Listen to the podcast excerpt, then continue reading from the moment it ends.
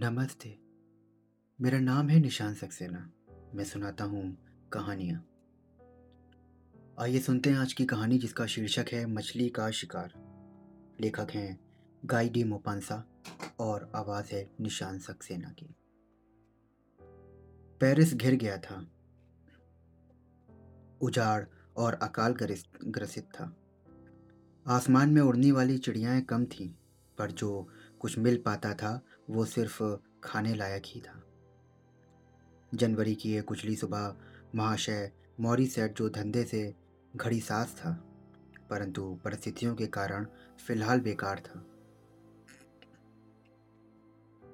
मेरे और अपनी वर्दी के पतलून के पीछे की जेबों में हाथ डाले उदास, भूखा और पेरिस के सबसे घने इलाके बोलियो वार्ड में घूम रहा था। तभी एक आदमी से टकराया। जिसने उसे अपने एक बड़े पुराने दोस्त के रूप में पहचाना। युद्ध के पहले, मॉरिसेट को हर इतवार के दिन एक हाथ में मछली पकड़ने की और टिन का डब्बा लटकाए घूमते देखा जा सकता था। वो हर रविवार को कोलंबस के लिए ट्रेन पकड़ता और वहाँ से उतरकर मराठे के द्वीप तक पैदल जाया करता था। वहाँ समुद्र के किनारे बैठकर इत्मीनान से शाम दिल ढरने का और मछलियाँ पकड़ा करता था। यहीं पर वह महाशय सावेश से मिला था, जिनकी न्यू नोटे डेमडी लोरेटो की छोटी सी दुकान थी।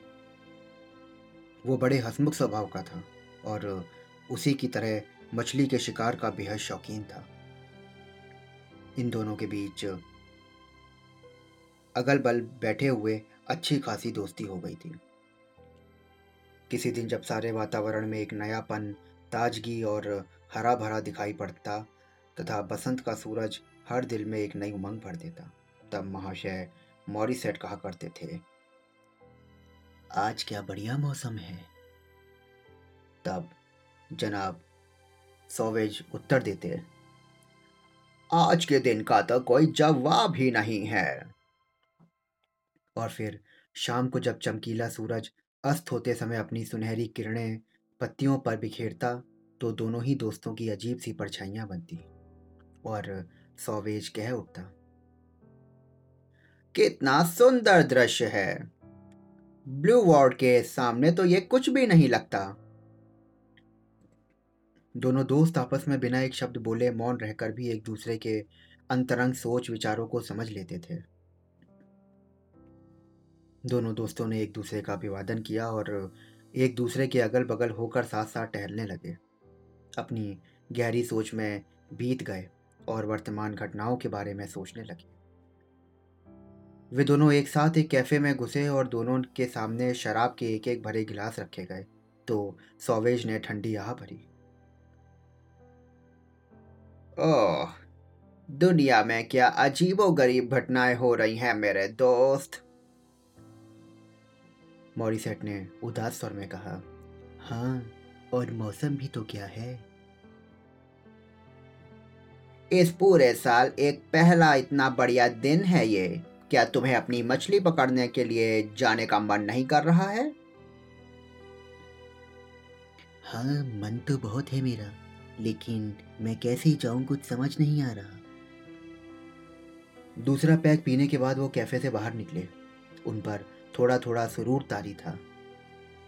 ये सब खाली पेट के ऊपर शराब के दो दो पैक का असर था। ठंडी हवा ने सौवेज को और मस्ताना बना दिया था और उसने मस्ती से खुलकर बोलना शुरू किया।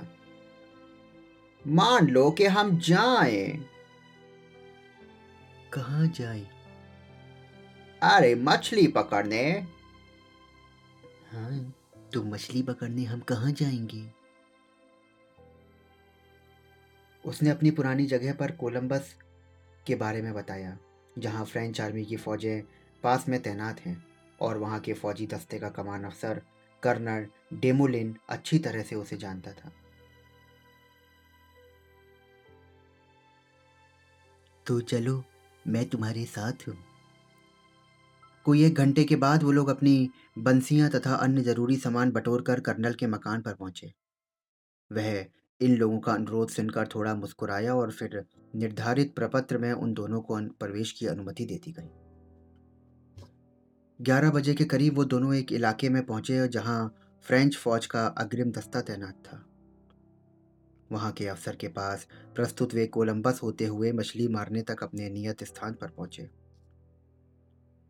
समुद्री खाड़ी के पार एजरे ट्यूअल का इलाका तथा नाना तेरे की तरफ़ खड़ा हुआ एक बड़ा मैदान। जो कि सन्नाटों से भरा हुआ था। सोवेज ने उन पहाड़ियों की तरफ़ इशारा करते हुए कहा, इन्हीं पहाड़ियों में तो जर्मन सैनिक भरे हुए छुपे हुए हैं। इन लोगों ने अभी तक जर्मन फौजियों को देखा नहीं था, पर इन्हें मालूम था कि वो सब पेरिस के चारों ओर घेरे हुए हैं।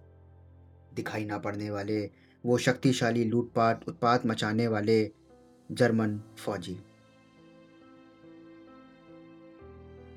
इन अपरिचित विजयी लोगों के प्रति गहरी घृणा जुड़ गई थी उन्हें। क्या हो यदि हम उनसे टकरा जाएँ तो? सौविज ने पेरिसाना अंदाज में कहा तो हम लोग उन्हें हमारे साथ मछली के शिकार में शामिल होने के लिए कहेंगे। इसके बाद भी वो आगे बढ़ने में कतरा रहे थे। वहाँ फैला गहरा सन्नाटा उन्हें डरा रहा था। और अंत में सौवेज की कुछ कहने की ने हिम्मत जुटाई। चलो, हम संभाल कर एहतियात से धीरे धीरे आगे बढ़ते हैं, दोस्त। वे लोग झाड़ियों के पीछे छिपते छिपते बड़ी सावधानी और सतर्कता से हर आवाज़ के बारे में सुनते हुए चारों ओर देखते आगे बढ़ने लगे। आगे उन्हें नदी तक पहुँचने से पहले एक खुली ज़मीन पट्टी पार करनी थी। उन लोगों ने तेज़ी से दौड़ना शुरू किया। अंततः वो नदी के किनारे तक पहुँच गए और वहाँ के किनारों की झाड़ियों के पीछे दुबक कर बैठ गए। यद्यपि वो अब बुरी तरह से हाँफ रहे थे, परंतु वे अब पूरी तरह से चिंता मुक्त थे। अचानक मौरी सेठ को ऐसा लगा कि जैसे किसी के चलने की आवाज़ सुनी हो। उसने बहुत ध्यान लगाकर सुना, पर उसे कोई आवाज़ न सुनाई पड़ी। वाकई में, वो दोनों वहाँ बिल्कुल अकेले थे। और छोटे सा द्वीप होने के कारण वो वहाँ पर अच्छी तरह से छुप भी गए थे। उन्होंने देखा कि एक घर है जहाँ रेस्टोरेंट था वो अपने आप को सुरक्षित महसूस करके वहाँ बैठ गए। उन्होंने दिन भर के रोमांच और मछली के शिकार के लिए एक अच्छी जगह चुनी।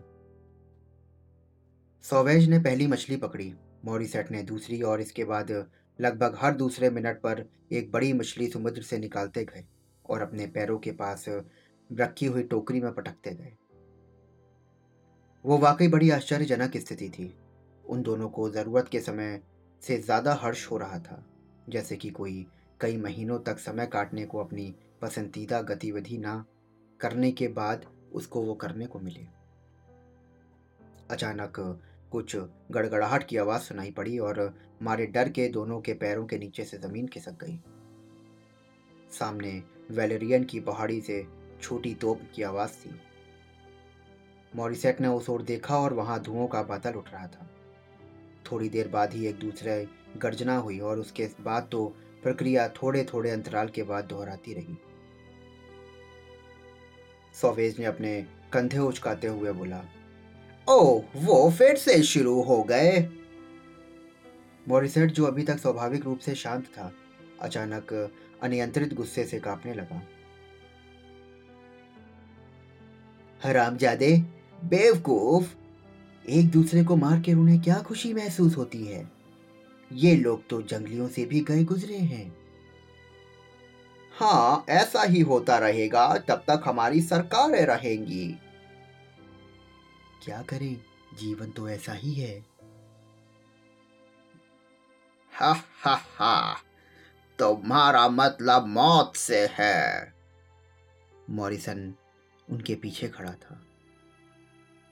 वे आपस में विभिन्न राजनीतिक समस्याओं के बारे में बहस करते रहे, जबकि वैलेरियन की पहाड़ियों पर अटी हुई तोपें फ्रेंच वासियों के लिए मौत का विनाश उगल रही थीं।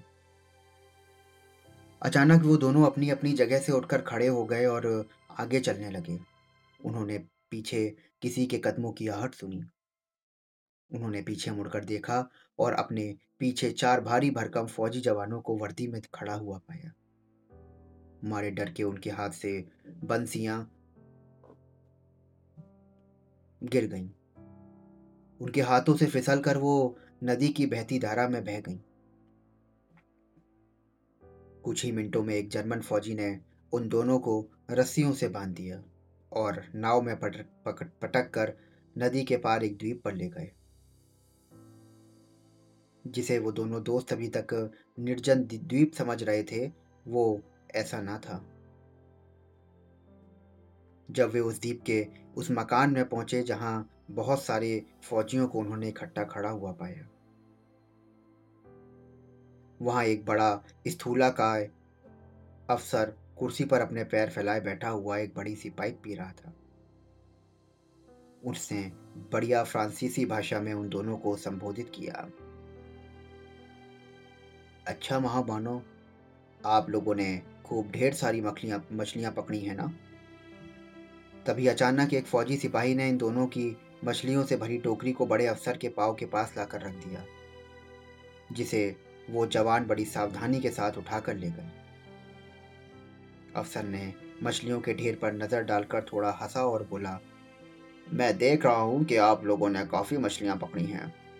आइए, हम इस पर विषय परिवर्तन ना करें। बेशक लोगों को हम जासूसी करने और नज़र रखने के लिए भेजा गया है। आप लोग ढोंग कर रहे थे कि आप लोग मछलियाँ पकड़ने आए हैं ताकि मैं धोखा खा जाऊँ। मैं इतना भोला नहीं हूँ। मैं चाहूँ तो आप लोगों को गोली मार दूँ। हालाँकि मुझे अफसोस है कि युद्ध तो युद्ध होता है, चूँकि आप लोग फ्रेंच फौज के अग्रिम दस्ते को पार करके आए हैं तो ज़रूर आपको किसी संकेत या शब्द की जानकारी होगी।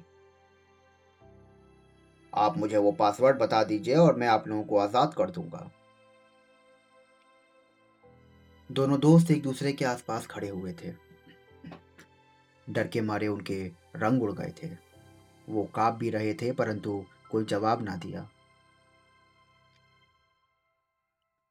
तो किसी को कुछ मालूम नहीं होगा आप आराम से आप लोग अपने घर चले जाएँगे।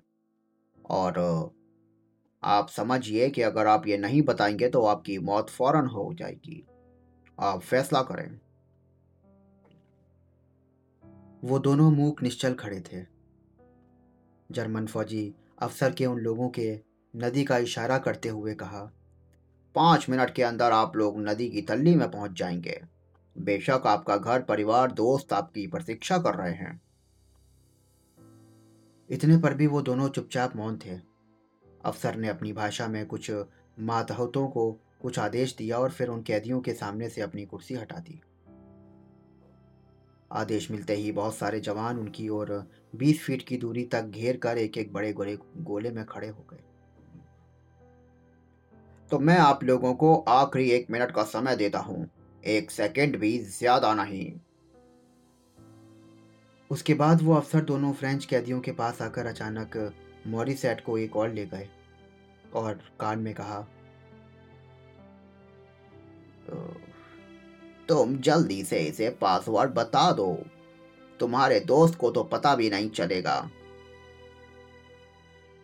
मॉरिसेट ने कोई जवाब ना दिया। उसके बाद उसने सोवेज को एक और अकेले में जाके खड़ा कर दिया। अफसर ने दूसरा आदेश दिया और उसके जवानों ने दोनों फ्रेंच वासियों को पर अलग अलग निशाना साध लिया।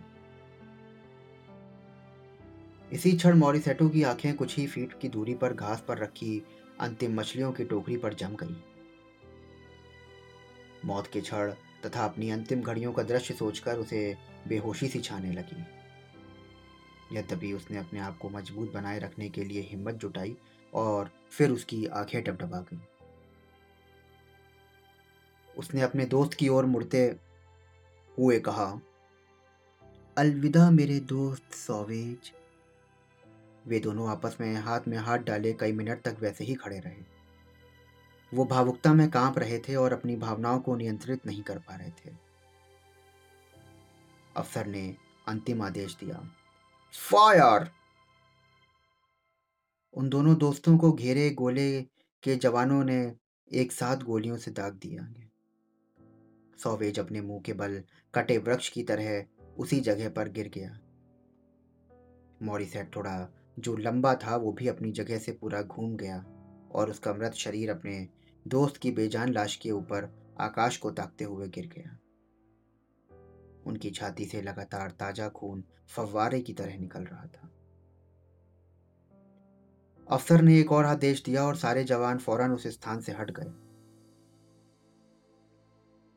वे जवान फिर बड़ी बड़ी रस्सियों और भारी पत्थर के साथ उसी स्थान पर लौट आए और दोनों दोस्तों के पैर बांधे। चार जवानों ने उठाकर उन्हें नदी के किनारे तक ले गए और फिर ताकत से उन लाशों को वहाँ तक नदी में दूर फेंक दिया गया। पत्थरों के वज़न से उनकी ताजी लाश फ़ौरन पानी में बैठ गई। थोड़ा सा पानी उछटा।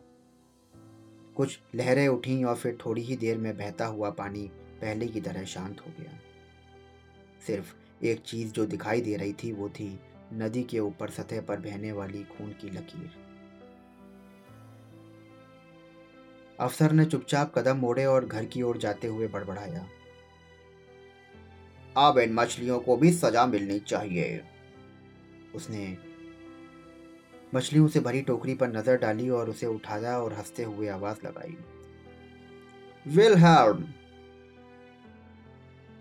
सफ़ेद वर्दी में एक सिपाही वहाँ आया और अफसर ने मछलियों का पिटारा उसे सौंपते हुए कहा,